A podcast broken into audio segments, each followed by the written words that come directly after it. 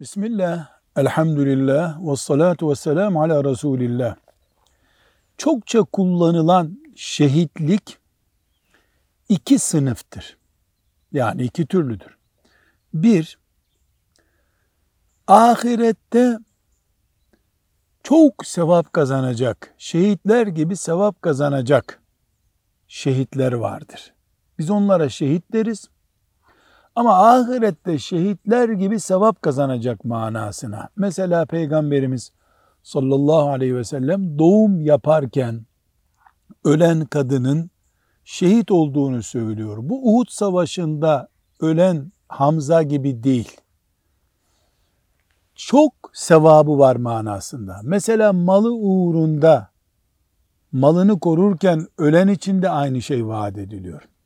İki türlü şehitlik var. Bir, çok sevabı olan insan, şehitler gibi makamı olan insan demek. İkincisi de Kur'an-ı Kerim'in şehitler dediği orijinal şehit. Bir savaşta Allah için cihad ederken vurulan ve orada ölen insana şehit denir. Asıl şehit budur. Velhamdülillahi Rabbil Alemin.